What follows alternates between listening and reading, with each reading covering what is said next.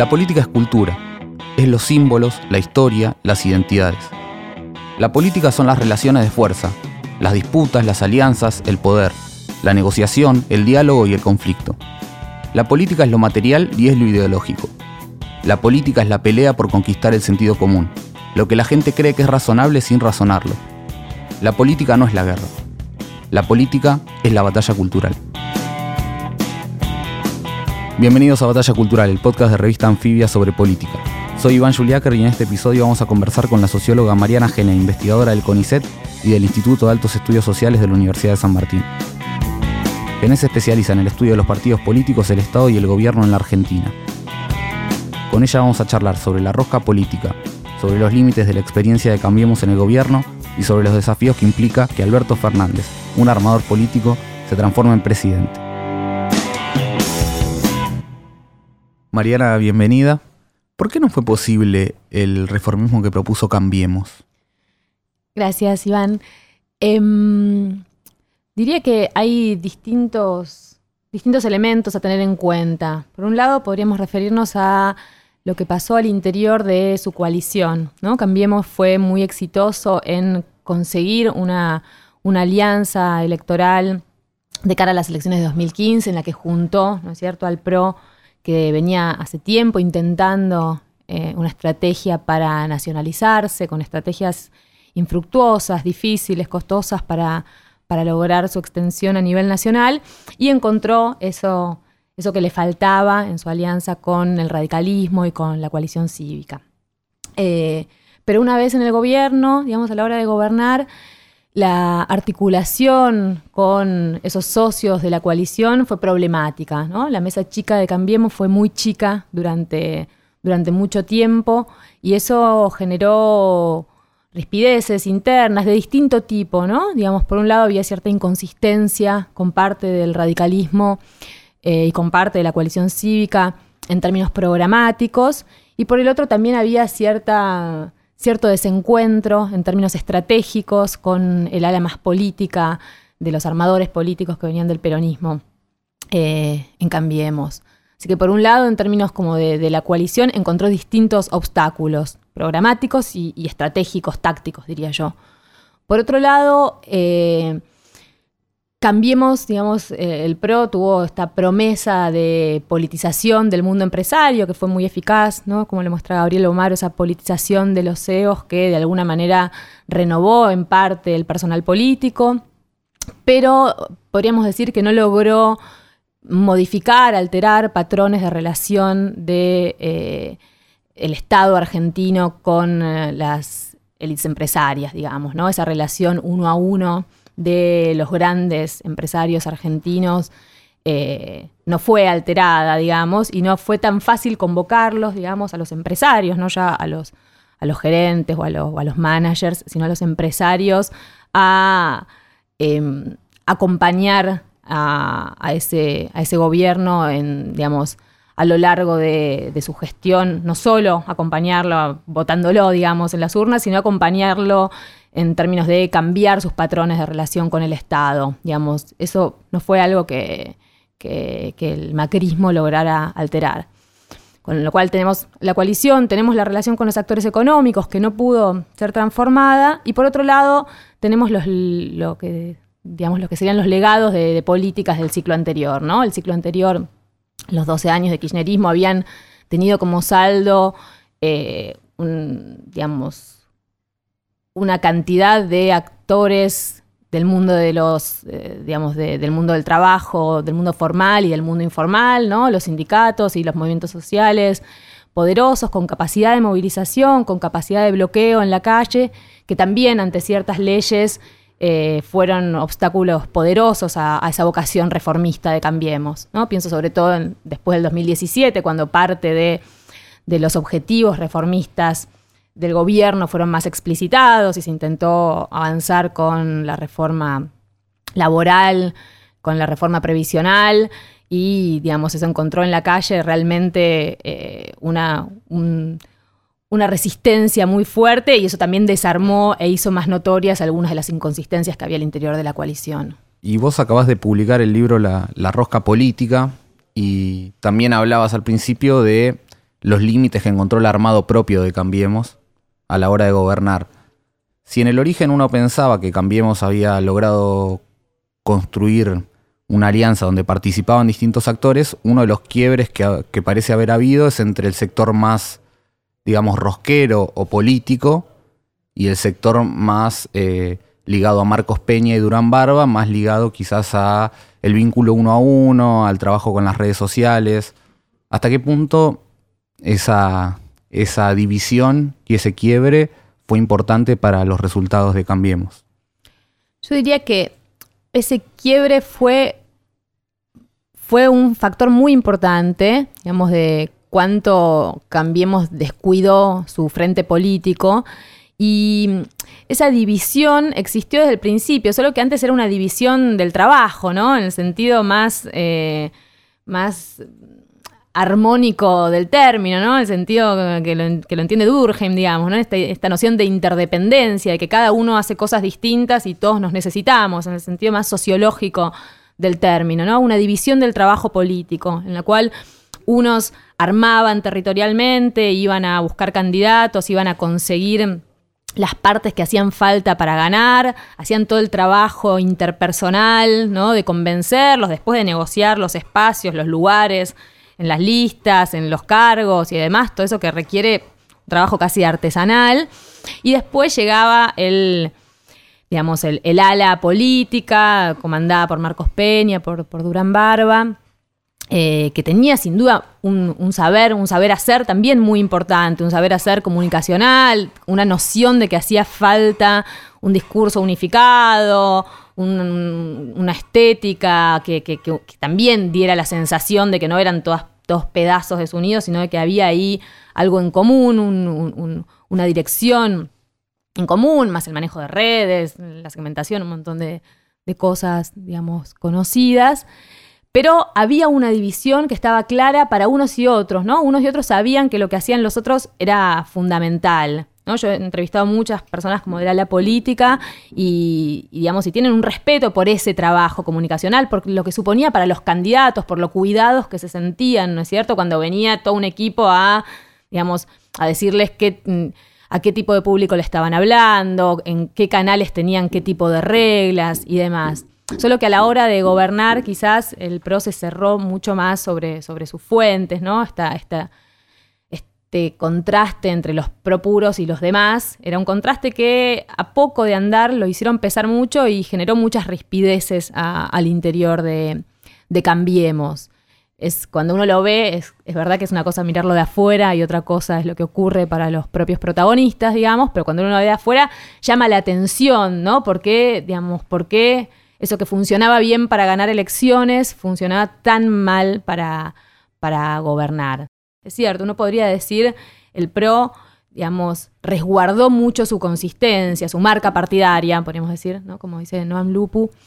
Y, en ese cuidar su marca partidaria, digamos, le, deparó muchos éxitos en distintos momentos, sin duda en la ciudad de Buenos Aires, sin duda hizo que supiera no apurarse eh, para las elecciones nacionales en 2011 y, después en 2015 con el diario del lunes sabemos que, conquistó ese triunfo a nivel nacional en la ciudad de Buenos Aires y en la provincia, pero después pareciera que se enamoró un poco de esa fórmula, ¿no? De resguardar su núcleo duro y gobernar una coalición es otra cosa. Gobernar una coalición con el radicalismo y la coalición cívica adentro hubiera requerido de canales de articulación política con esos socios, que son además socios de peso, digamos, con reconocerles ese peso y también cuidarlos un poco, ¿no? Hacérselos sentir. Hay algo que, que en mi libro está muy presente, que tiene que ver también con con, ese, con esa importancia, esos vínculos interpersonales, ¿no? Con generar cierto afecto societatis, digamos, cierto sentido de pertenencia, que, por supuesto, en las buenas, digamos, es menos necesario quizás, pero en las malas es muy significativo. Claro, y ahí entonces lo que pasó es que hubo una mala rosca o que hubo poca o falta de rosca. Yo diría que lo que pasó es por un lado, que a, quienes se ocupaban de la rosca eh, y, de la, de la negociación se los marginó, eh, digamos, durante bastante tiempo y se los iba a buscar cuando las papas quemaban, ¿no? Cuando ya era como la, última opción. Entonces, digamos, hay algo de ese trabajo que requeriría ser más continuo.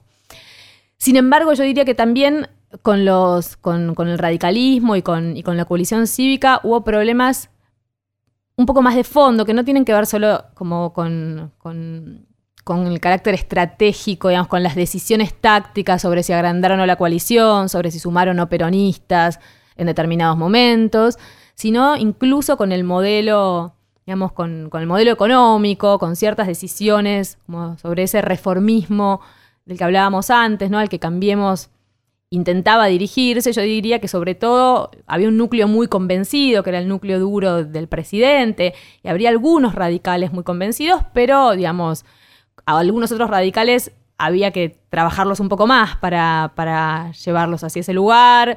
A, a, gran parte de la coalición cívica también, ¿no? Digamos, es lo que tiene, digamos, una coalición que mixtura tradiciones ideológicas diferentes. Bueno, tu libro se llama La rosca política. ¿Qué es la rosca política? ¿Qué es la rosca política? Es un trabajo de intermediación, de negociación entre, entre pares del mundo político. Entre pares, en tanto son todos ellos profesionales de la política, que comparten un saber hacer, un, conocimiento de, ese mundo, de sus reglas tácitas, eh, un conocimiento de sus protagonistas, y supone una negociación de la cual está hecha el día a día, ¿no? La vida cotidiana de la política, que, mm, que consigue, eh, digamos, solucionar problemas prácticos, diría yo, ¿no? Problemas prácticos de muy distinto tipo, ¿no? Desde neutralizar conflictos, desde tener una estrategia para superar una crisis, desde hacer que se vote una ley o un paquete de leyes.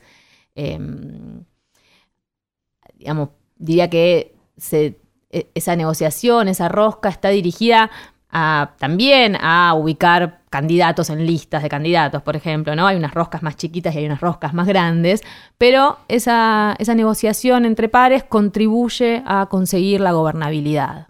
¿no? Ahí es una política que, yo digo que es una política que en, gran parte se realiza detrás de escena, ¿no? con, con poco conocimiento de, del público en general, y sin embargo con una importancia mayúscula para, sus propios participantes.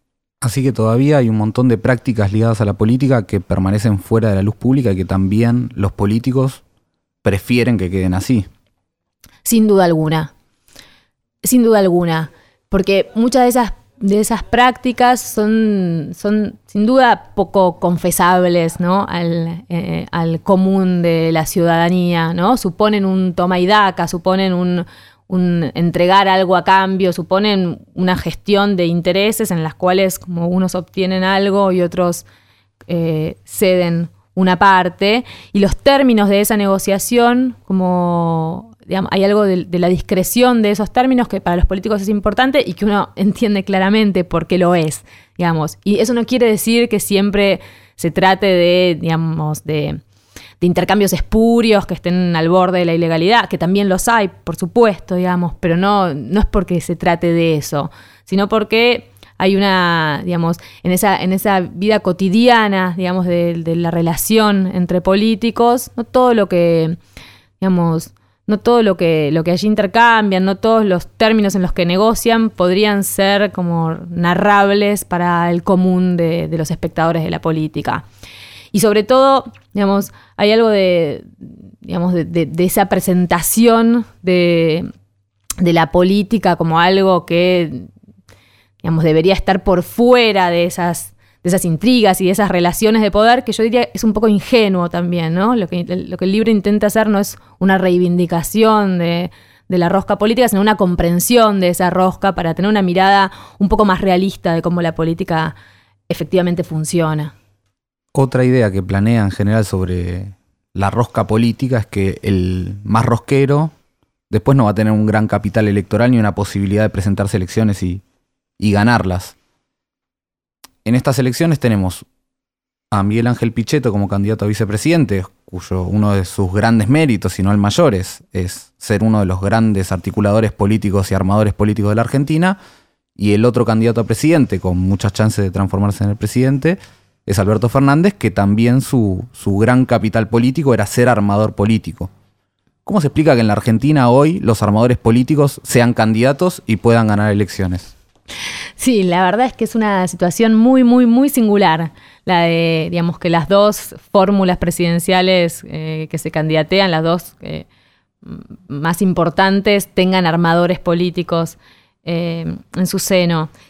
Yo diría que son igual dos casos muy distintos, ¿no? El de, el de Pichetto, yo diría que fue un armador que fue buscado sobre todo para el después, sobre todo por si ganaban, digamos, si ganaban les iba a hacer falta sin ninguna duda, digamos, para, para avanzar con ese proyecto reformista del que hablábamos, les iba a hacer falta un armador hábil, eficaz, con llegada, con la llegada a, digamos, a, a las dos cámaras que, digamos, que, que, muchos miembros del PRO no tenían y, digamos, fue ir a buscar, a robustecer esa parte porque eran, digamos, sobre todo para llevar a cabo reformas que no son tan fáciles de, venderle a la sociedad, digamos, ¿no? De convencer a la sociedad que las acompañe y sobre todo cuando hasta ahora, digamos, el, proyecto macrista no había, no tenía muy buenos resultados para mostrarle a la sociedad que ese era el camino a seguir.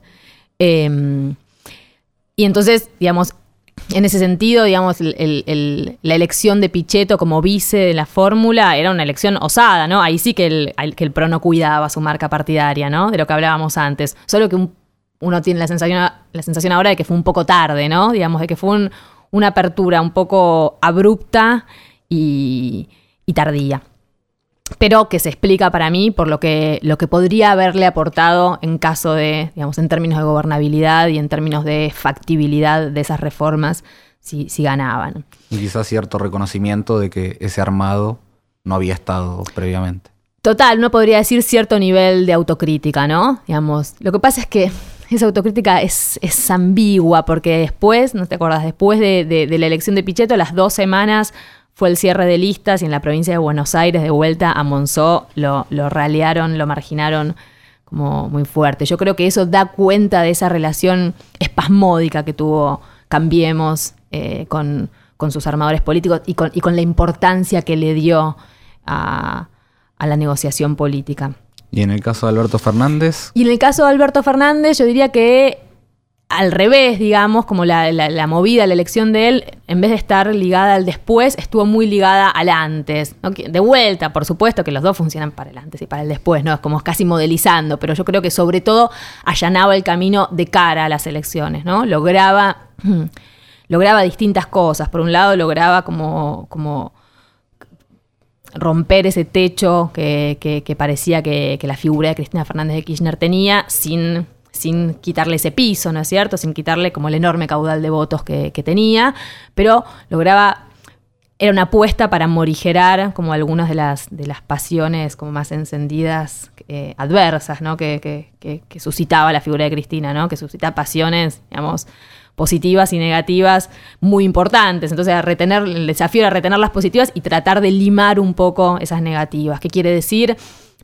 Poder ir a buscar algunos que habían estado y que se habían ido, ¿no? Ese 54% había existido, esa, esa cercanía con actores económicos, eh, sobre todo, pero también con ciertos actores sociales y con una parte de la ciudadanía había sido importante y el desafío, yo creo que la figura de Alberto Fernández como intentaba poder ir a hablarles de vuelta, ¿no? Alguien que había pertenecido al primer kirchnerismo y que podía convincentemente hablar desde ese lugar pero también un armador político para juntar al peronismo, ¿no? Para la tarea de ir a juntar al peronismo que, digamos, hace, unos meses parecía una tarea muy difícil.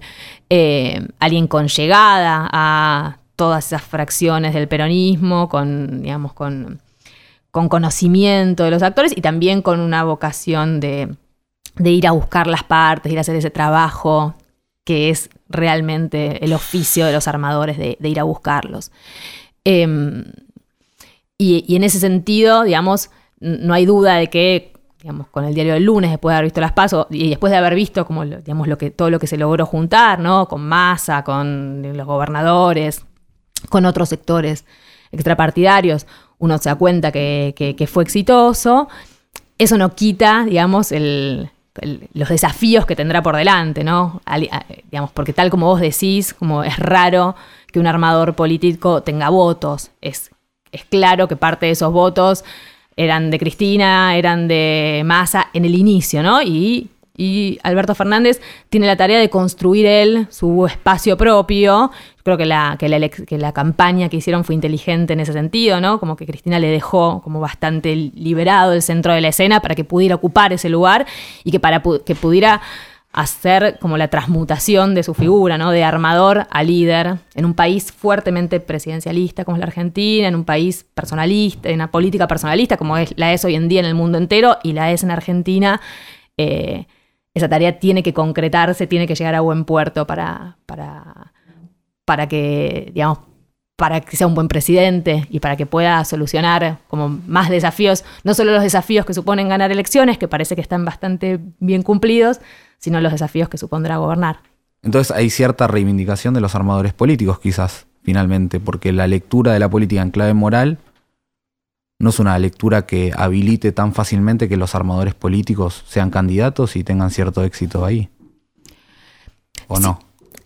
Sí, es cierto, es interesante. Yo creo que este es un momento en el cual esa reivindicación de la política viene después de un momento en el cual su marginalización o su, digamos, o la reivindicación de la, de la no política y de cierto saber como empresario que venía como a, racionalizar un poco la política, fracasó en los hechos, con lo cual deja el espacio para esa reivindicación de la política, por un lado. Y por el otro lado, igual diría, el armado, por supuesto, la capacidad de, congregar, de cohesión, es importante, pero también es importante el, como la capacidad de, como de liderazgo. Eh, ¿no? Yo, creo que un, presidente armador, alguien que se queda en el nivel de presidente armador, difícilmente podría volverse un presidente muy popular. ¿no? Ese salto ya está en vías de, realizarse.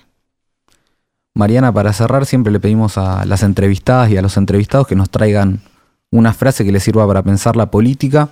Vos trajiste un libro de Max Weber, El político y el científico, y me imagino que tendrás una frase de ahí. ¿Cuál es? Bien. Em, la frase dice, ¿cuál es la relación auténtica que existe entre ética y política? ¿No tienen nada en común la una con la otra, como se suele asegurar? ¿O por el contrario? ¿Es cierto que hay una sola ética verdadera, tanto para la actividad política como para otra cualquiera? Se ha pensado muy a menudo que estas dos últimas afirmaciones son mutuamente excluyentes, que solo puede ser cierta la una o la otra, pero no las dos. ¿Pero es cierto acaso que haya alguna ética en el mundo que pueda imponer normas de contenido idéntico a las relaciones eróticas, comerciales, familiares y profesionales, a las relaciones con la esposa, con la verdulera, el hijo, el competidor, el amigo o el acusado? Esa es mi frase. ¿Y por qué la elegiste? Y me, interesa esta frase para, mostrar parte de las cosas que veníamos hablando, ¿no? Estas distintas éticas que atraviesan el trabajo político y que una mirada que suponga que solo hay una, ¿no? Que, que, que hay solo un registro de relaciones desconocería nuestra vida social toda, ¿no? No solo la política, sino que no hay, digamos, toda nuestra experiencia cotidiana nos muestra que hay distintos registros de relaciones que están sometidas a distintas reglas, a distintos imperativos, porque también en ellas se busca conseguir cosas distintas. Y que los políticos hábiles, ¿no? Dice Weber, tienen que tener pasión, tienen que tener convicción y también tienen que tener un profundo sentido de la responsabilidad. El trabajo de estos armadores políticos supone lidiar, ¿no? Eh, encontrar compromisos entre estas dos éticas de modo de hacer que los proyectos políticos de los que participan sean lo más exitosos posibles y logren perdurar en el tiempo y en el mejor caso mejorarle la vida a las personas también. Mariana Gené, muchas gracias por venir a Batalla Cultural. Puedes escuchar todos los episodios de Batalla Cultural y de los podcasts de Anfibia en Spotify, Apple Podcasts y en tu aplicación preferida.